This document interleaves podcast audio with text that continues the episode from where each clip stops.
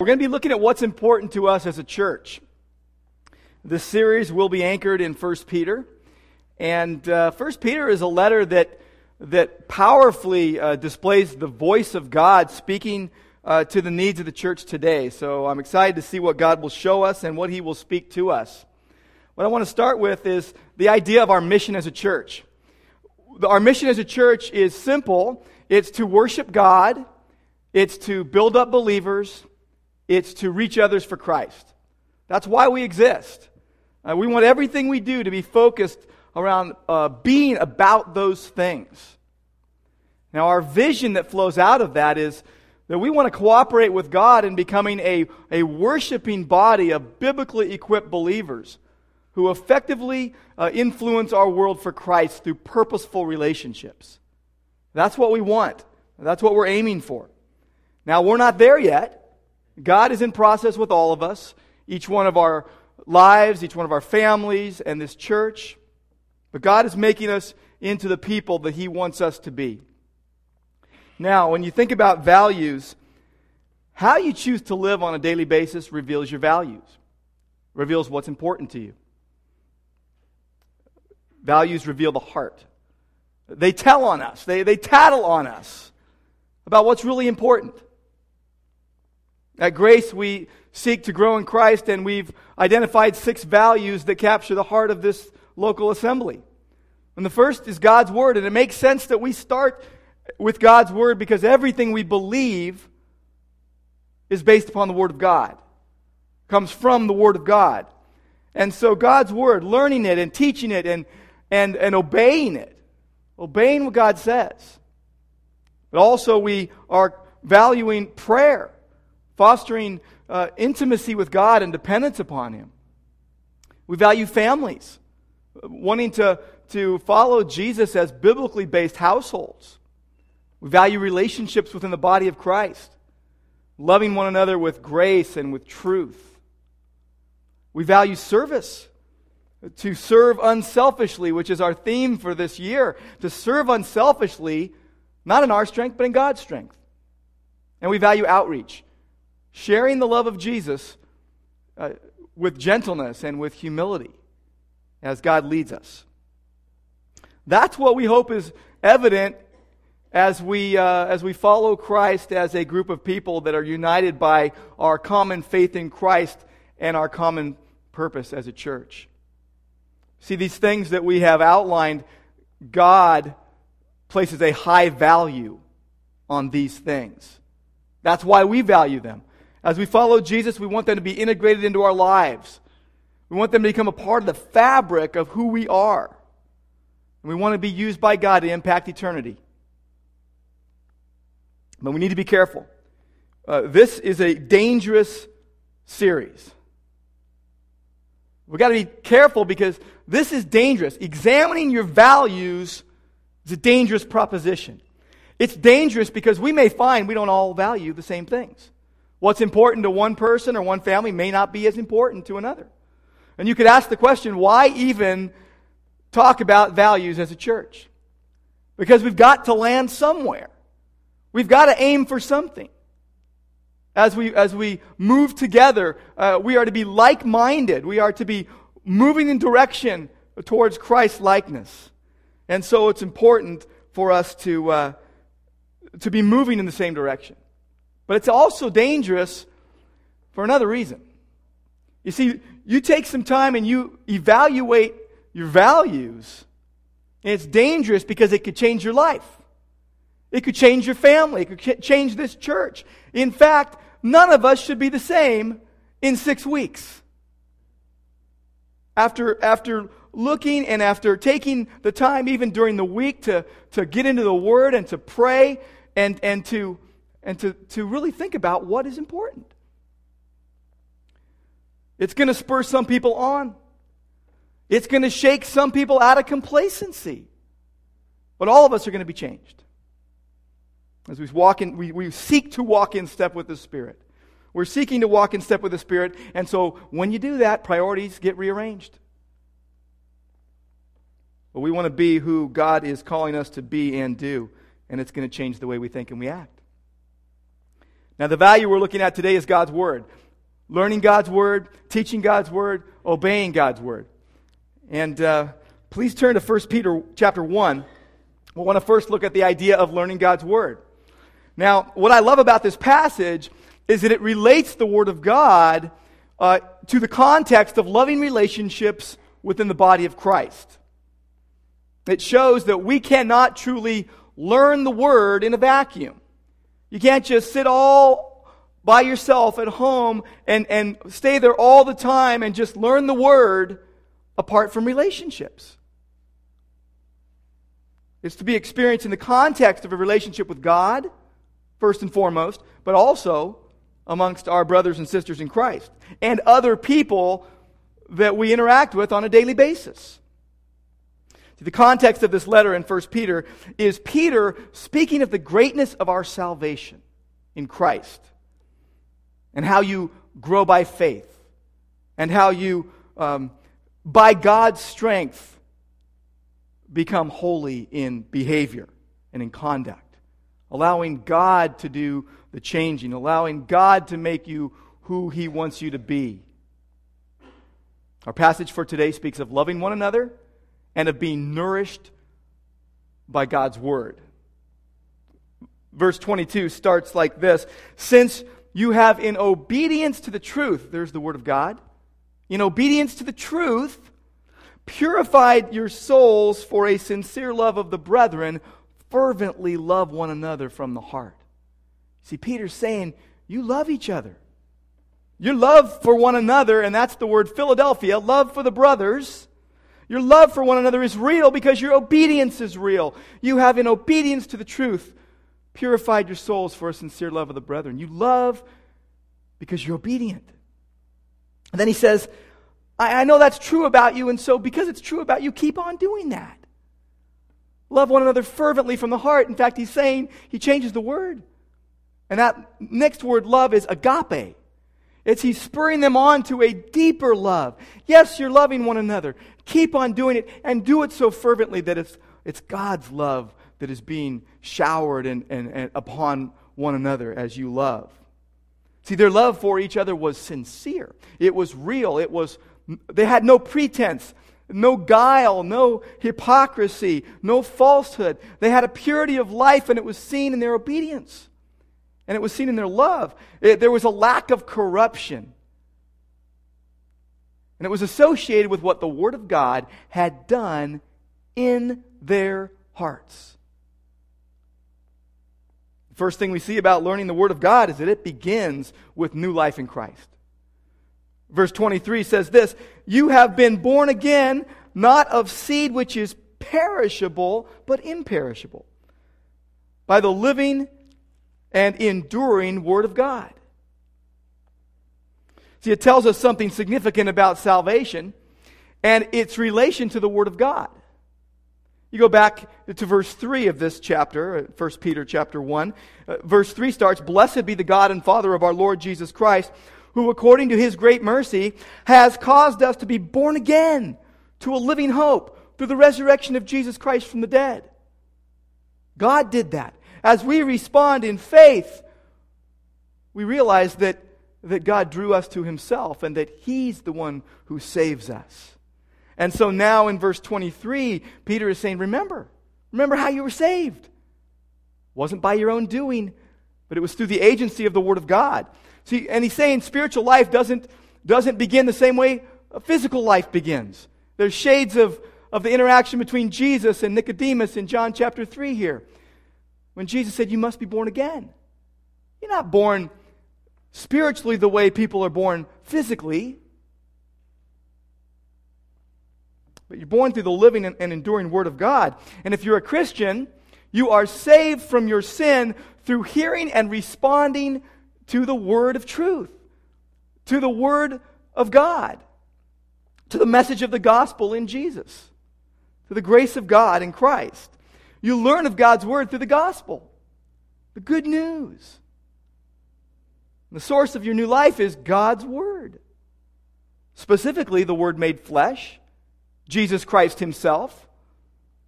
You've been born again through a, word that is living It's continually at work on us and in us. It's used by the Holy Spirit to bring people to a knowledge of the grace of God in Christ. As Hebrews 4:12 told us, uh, the Word of God is living, it is active. James chapter 1, verse 18, we read that God brings us forth by the word of truth. And so when we see verse 24, which verses 24 and 25 are a quote from Isaiah chapter 40, verses 6 through 8, we read these words All flesh is like grass and by the way, some of us have a lot of brown grass in our front yards, in our backyards. All flesh is like grass. Its glory is like the flower of the grass. The grass withers, the flower falls off. But the word of our God, it stands forever. It stands, it endures. It's pointing to the, to the unchanging nature of the Word of God, to the permanence of the Word of God.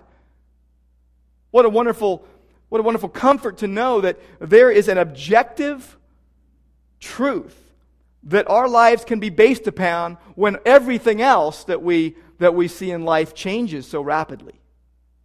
Whether it be our health, whether it be our fortunes, whether it be our job situations or our family situations, everything around us changes constantly, but God's Word never changes. God's Word is enduring, it is permanent. And that is the word through which we are saved.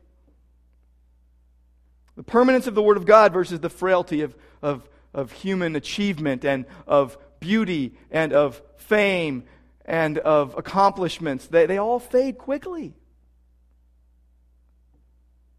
So significant in light of the constant change is the Word of God that does not change.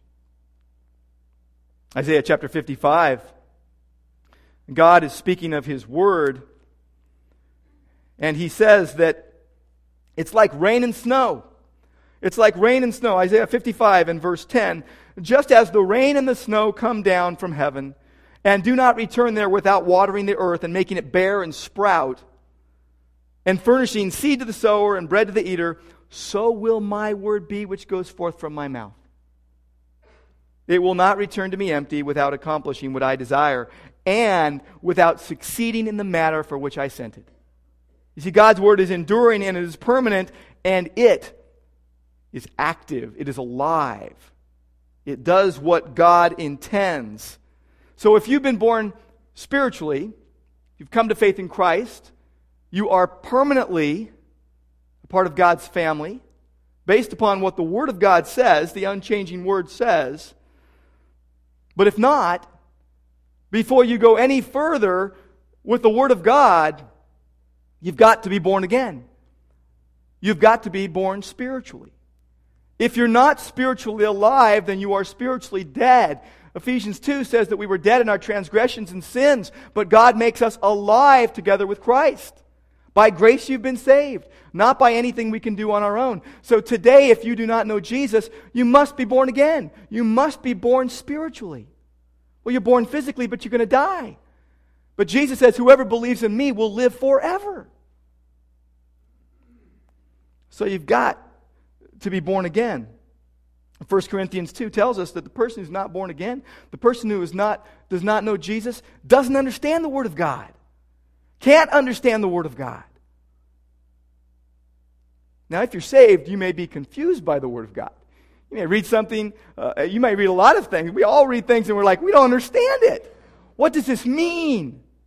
And you come across some things that are confusing and that are puzzling. But you're never totally without understanding. You see, believers need explanation, unbelievers need transformation. See, we're going to find things that we don't understand, but that doesn't mean that we don't know nothing about the Word of God, that we can't understand it. But someone who does not know Jesus must be born again. Because if you're not born again, you can't comprehend love or mercy or grace or forgiveness. It's not possible. In fact, it says that those who, who don't know Jesus are blinded. Satan has blinded their minds. But it says when someone turns to Christ, they can see. There are some evangelism implications for us, and they are these.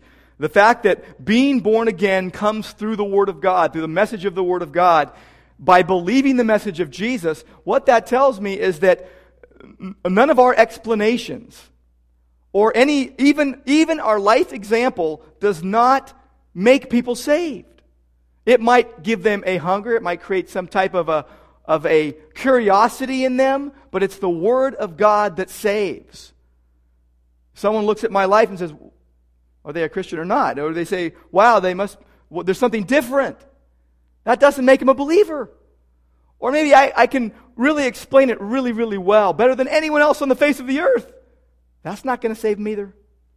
See, the Word of God is what brings new life. Words that are powerful because they are God's, and God still uses them because these words endure forever. And so, God's Word, it is in the hearing of God's Word that people are given new life.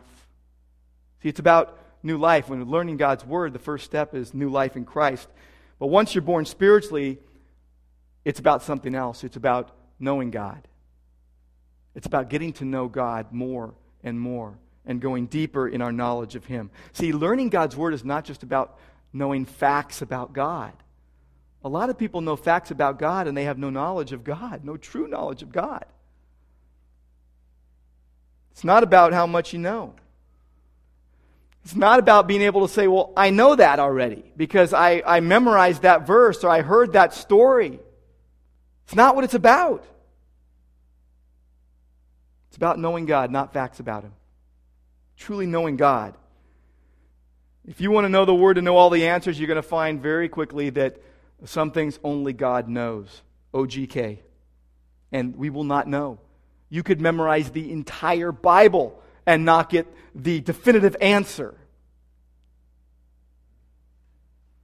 We'll find out later. But on the other hand, it is important to know the Word of God, isn't it? It is important to know what God says. A lot of people know what, what people, other people say about God's Word. God wants us to know His Word. So we need to read the Bible for all it's worth.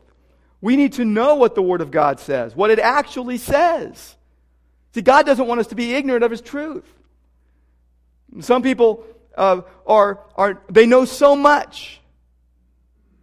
And it's in their head, but it doesn't get down to their heart, and they get arrogant. They just know all these things. There's no love or joy or peace or patience. And then some people, they know very, very little, and they get, they get deceived. They get led astray in all different directions because they don't know what the Word says. But see, learning Real learning involves a process. There's a, uh, there is a, a personal process that goes on, and it's carried out in a personal exchange. Master and apprentice, teacher and student, parent and child. And so, in those relationships, there's this, uh, there's this training of the mind that goes on. There is this discipline of the imagination that happens. There is an exploration of ideas. There is uh, a testing of concepts. There's the maturing of behavioral skills in the context of everyday life. It's not just memorizing something, not just knowing facts.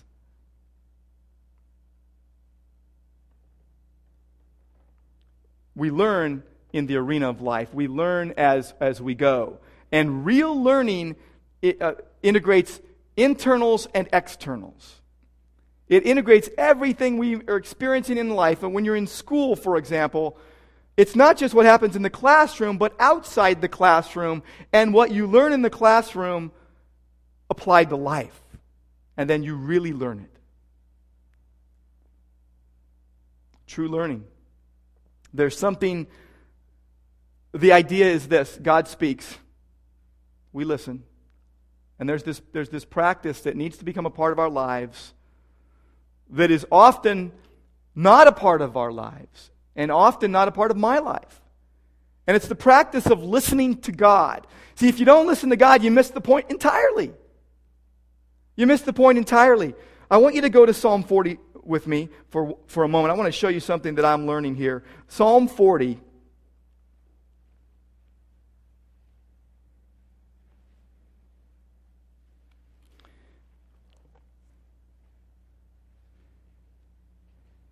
In verse 6. Here's what it says it says, Sacrifice and meal offering you have not desired, my ears you have opened. Sacrifice and meal offering you have not desired, God, but my ears you have opened. See, in the midst of busy religious activity, they were deaf to the voice of God. They were doing the sacrifices. They were bringing their offerings, but they weren't hearing the voice of God.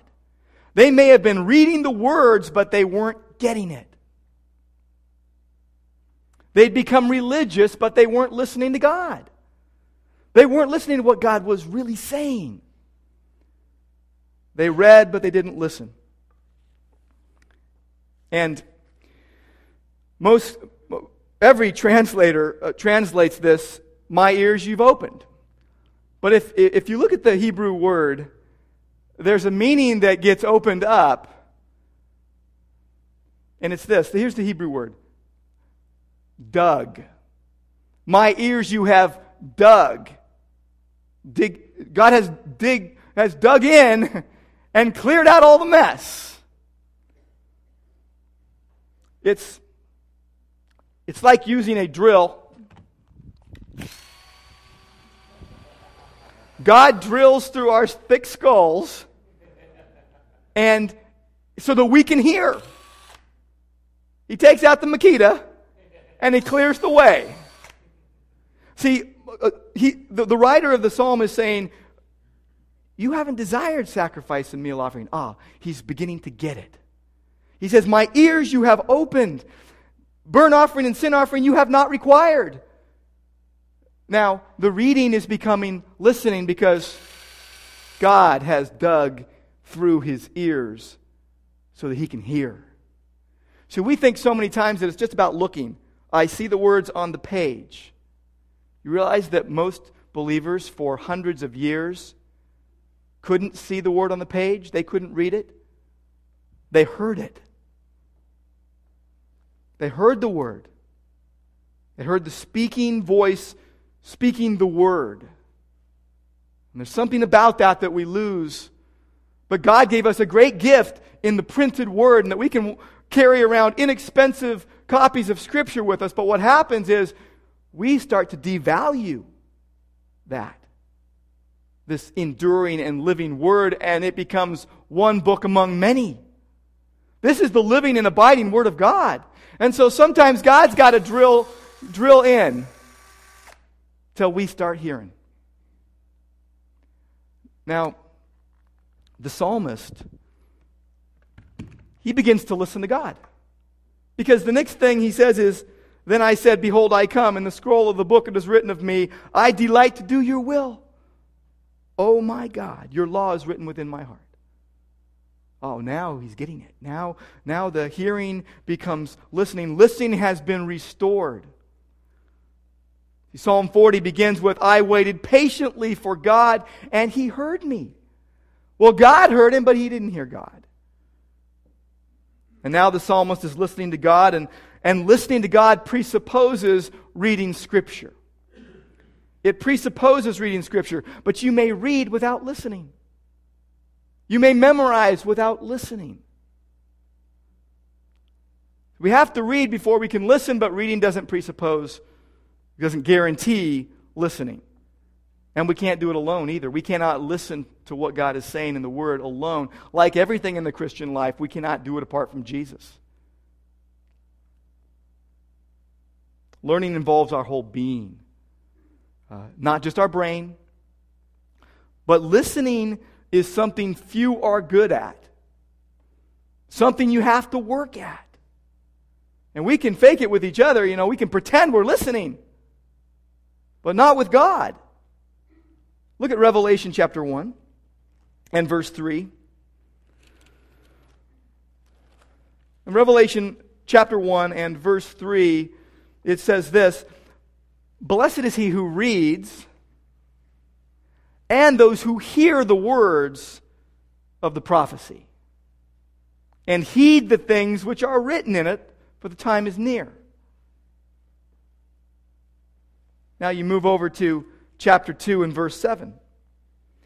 He who has an ear, let him hear what the Spirit is saying to the churches. And then chapter 2, verse 11. He who has an ear, let him hear what the Spirit says to the churches. And verse 17. He who has an ear, let him hear what the Spirit says to the churches. And verse 29. He who has an ear, let him hear what the Spirit is saying to the churches. And chapter 3 and verse 6. He who has an ear, let him hear what the Spirit is saying to the churches. And verse 13. He who has an ear, let him hear what the Spirit is saying to the churches. verse 22. He who has an ear, let him hear what the Spirit is saying to the churches. And then chapter 21 and verse 15.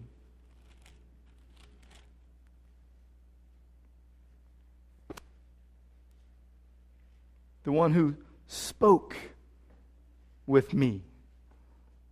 He heard him. He heard him. Look at verse 18 of chapter 22. I testify to everyone who hears. Don't add to them, because if you do, there are consequences. See, God has spoken. God has spoken truth. God has spoken truth we need, and it's truth we need to listen to. Now, the second thing I want to address is uh, the idea of teaching. Teaching God's Word. Verse 25, it says, This is the Word which was preached to you. God places a high value on the teaching and preaching of His Word. And some call it foolishness. Apostle Paul said that. God is pleased with the foolishness of the message preached to save those who believe. Some call it foolishness, but God uses it to, to present his wisdom. Look at Romans chapter 10. Romans chapter 10 and verse 8. But what does it say?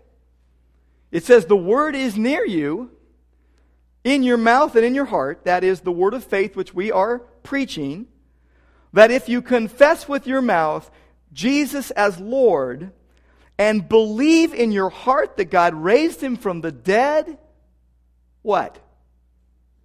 You will be saved. If you confess with your mouth Jesus as Lord and believe in your heart that God raised him from the dead, you'll be saved. If you're not born again today, there you have it. Confess with your mouth Jesus as Lord. Believe in your heart that God raised him from the dead. And it says here that you'll be saved. For with the heart a person believes, resulting in righteousness, and with the mouth he confesses, resulting in salvation. For the scripture says, Whoever believes in him will not be disappointed. For there is no distinction between Jew and Greek, for all the same Lord is the Lord of all, abounding in riches for all who call on him.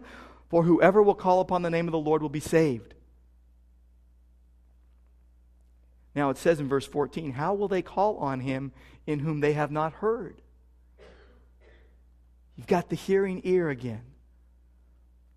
How will they hear without a preacher? How will they preach unless they're sent? Just as it is written, How beautiful on the mountains are the feet of those who, who proclaim good news, good tidings of good things. And then in verse 17, we read, Faith comes by hearing, hearing by the word of Christ.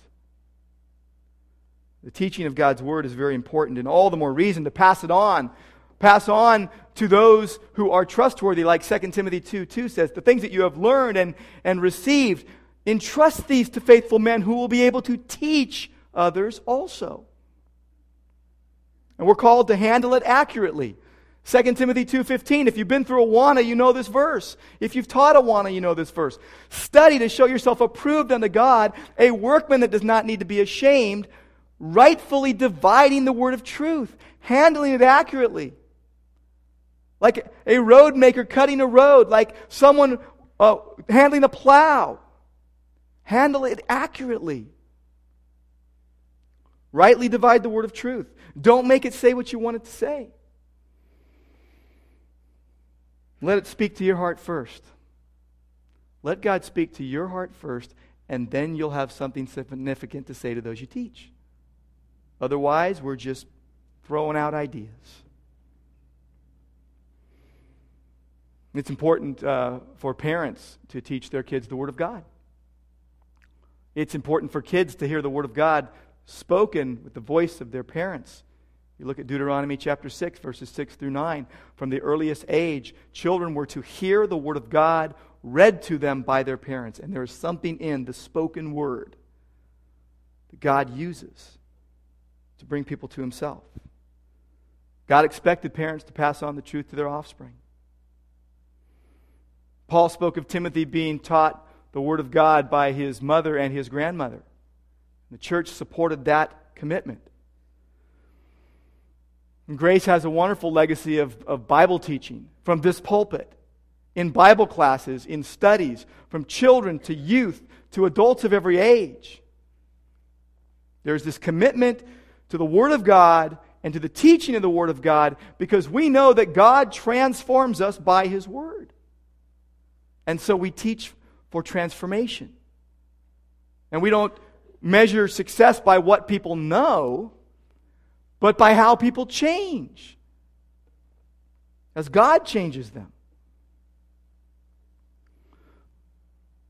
But there's a huge road, roadblock in the way of listening to what God says in the Word, and we're so conditioned to it we don't even know it's there.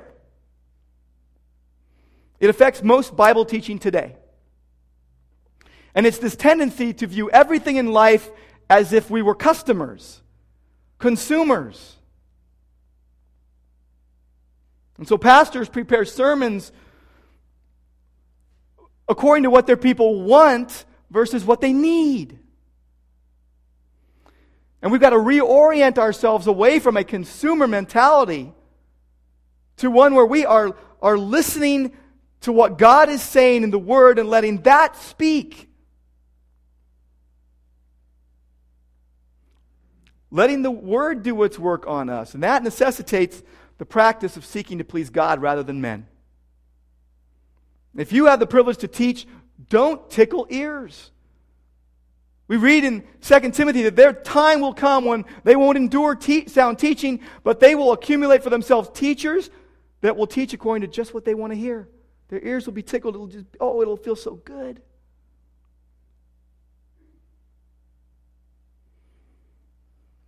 If you, if you, if you teach, don't say what you think they want to hear to get the applause of men or to maintain job security or to get a raise or whatever.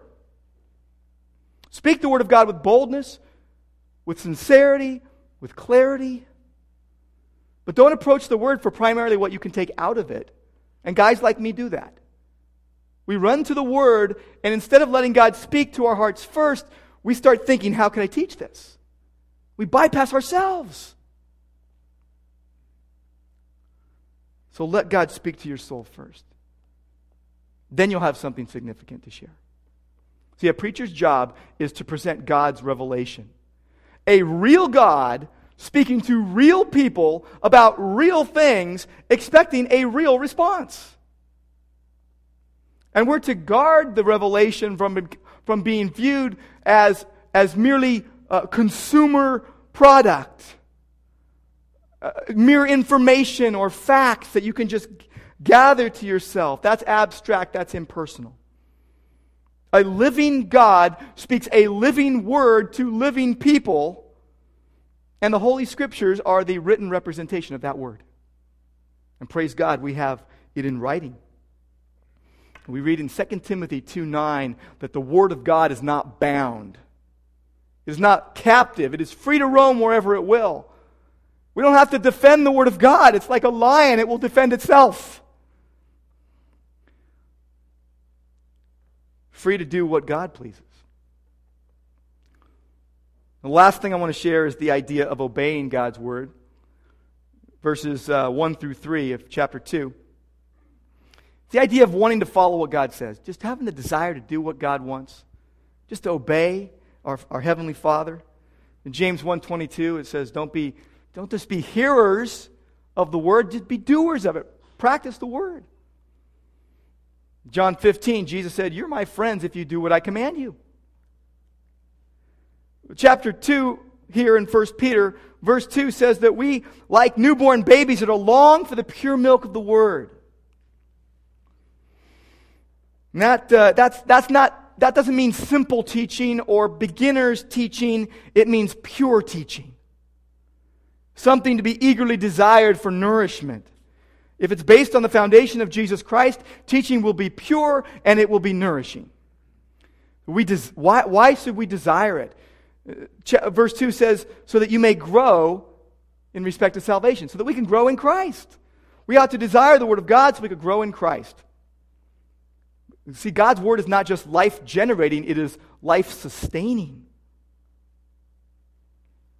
See, in verse 3, it says, uh, If you've tasted that God is good, if you've tasted the kindness of God, it's conditional. If. Psalm 34 8 says, Taste and see that the Lord is good. Keep tasting. Hear God speak. Read the word. And again and again, find out what he's like. Experience Him. They're not dead words. The Spirit gives life. So hear God speak. And, and doing that creates a longing, it creates a craving. See, spiritual growth is marked by a craving. A, a, uh, a craving for God's word with the same kind of intensity that a little baby craves its mommy's milk. How is desire cultivated? How does it come about? Well, see, a true knowledge of God leads to a truly changed life. You love the Father, you love His Word. You love the Father, you want to do what He says. See, He changes you. But you may be like, um, well, I know the Lord, but I have absolutely no desire for the Word of God. What's wrong with me? Something is what is it? We all go there, don't we? We find ourselves with no desire for the Word of God. The desire that believe, it's not just for new Christians who can't get enough of the Word of God. What happens to us? We get calloused. Sin creeps in and blocks the way. And God has got to take out the Makita and drill through the ear. See, we've got to get rid of sin. That's what blocks our listening. Interestingly, the parable of the soils. That's a listening parable. A listening parable. And and you've got to get rid of sin because you can't listen if it's all choking you up. It says in verse 1, therefore, putting aside all malice, so you can't just jump to verse 2 like newborn babes long for the pure milk of the word. Oh, how sweet. See, it says in verse 1 putting aside all malice and all deceit and all hypocrisy and all envy and all slander. Then, like newborn babies, you can long for the pure milk of the word. And all means all. All doesn't mean, we want it to mean a little. Can I just be a little deceitful? Can I just be a little envious? Can I just slander somebody a little? All means all. And it says, let go of all, uh, put away, eliminate, give up, not in your own strength, but God's strength, all uh, deceit. Uh, excuse me, malice first. Malice.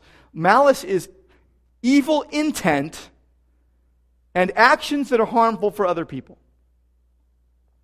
And, and all deceit.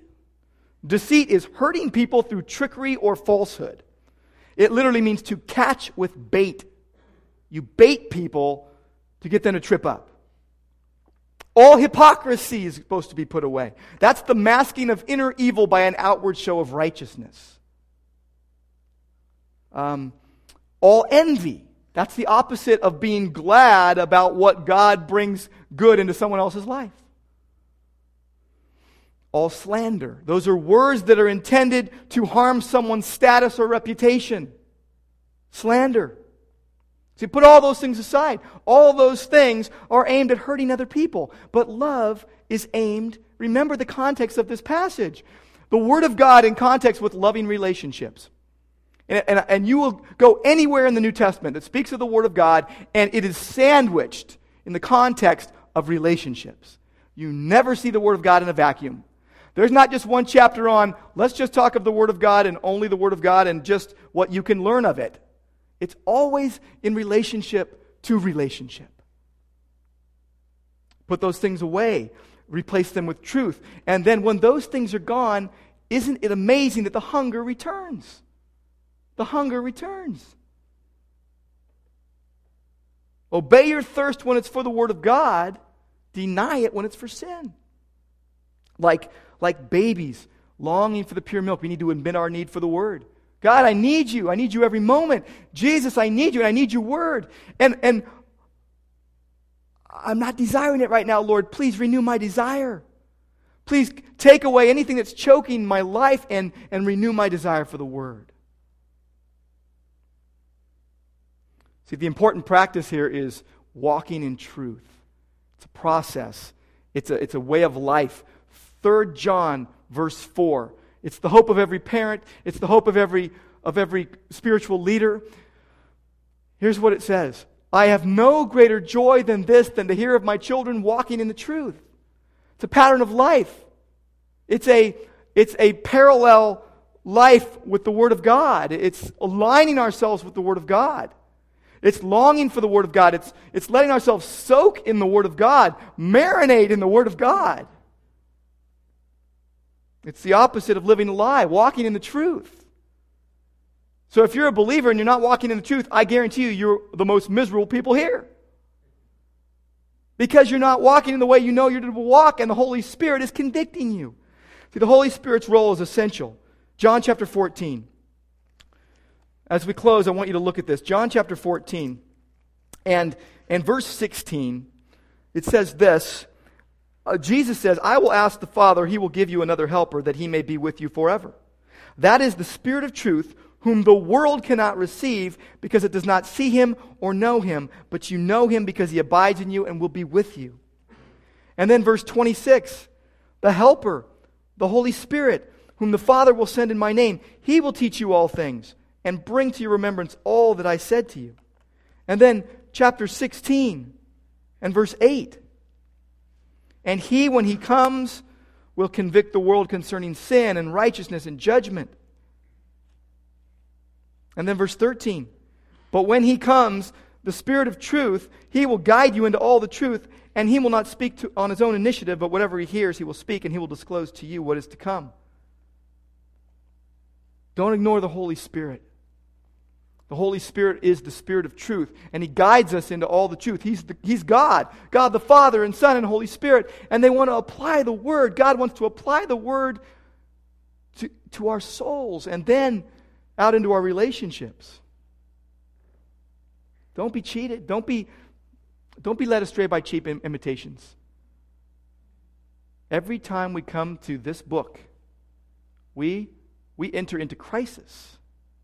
We come to a crossroads. Because see, this book, this book enter, uh, give, uh, opens up a, a world that is so different from the world we live in. You see, we, it presents a totally different perspective than what gets served up daily via TVs and iPods and newspapers. It takes you into a realm where God is, is first cause of everything, where He doesn't get ignored, where He doesn't just um, get lip service, he's the first cause and never an afterthought. Where he can't be put off. This word takes us there. And we realize it's so foreign to where we live. But I'll tell you what. God is not relative to anything. He comes first. And living and teaching and obeying God's word becomes a huge reorientation of our lives. That's what it's all about as we come to the Word, God reorients us towards what is true and right and good. So you go then from a culture driven, conditioned responses and assumptions to God focused living, to life transforming truth that permeates your soul. And here's what you find that that word that is so different from the world in which we live makes you most fit to do what God calls you to do today. And it makes you most fit for the world which is to come. Let's pray together. Well, Lord God, we thank you for how great you are, and thank you for your word, which is alive. And Lord, we just pray that, that you would continue to change us as you see fit. We pray in Jesus' name. Amen.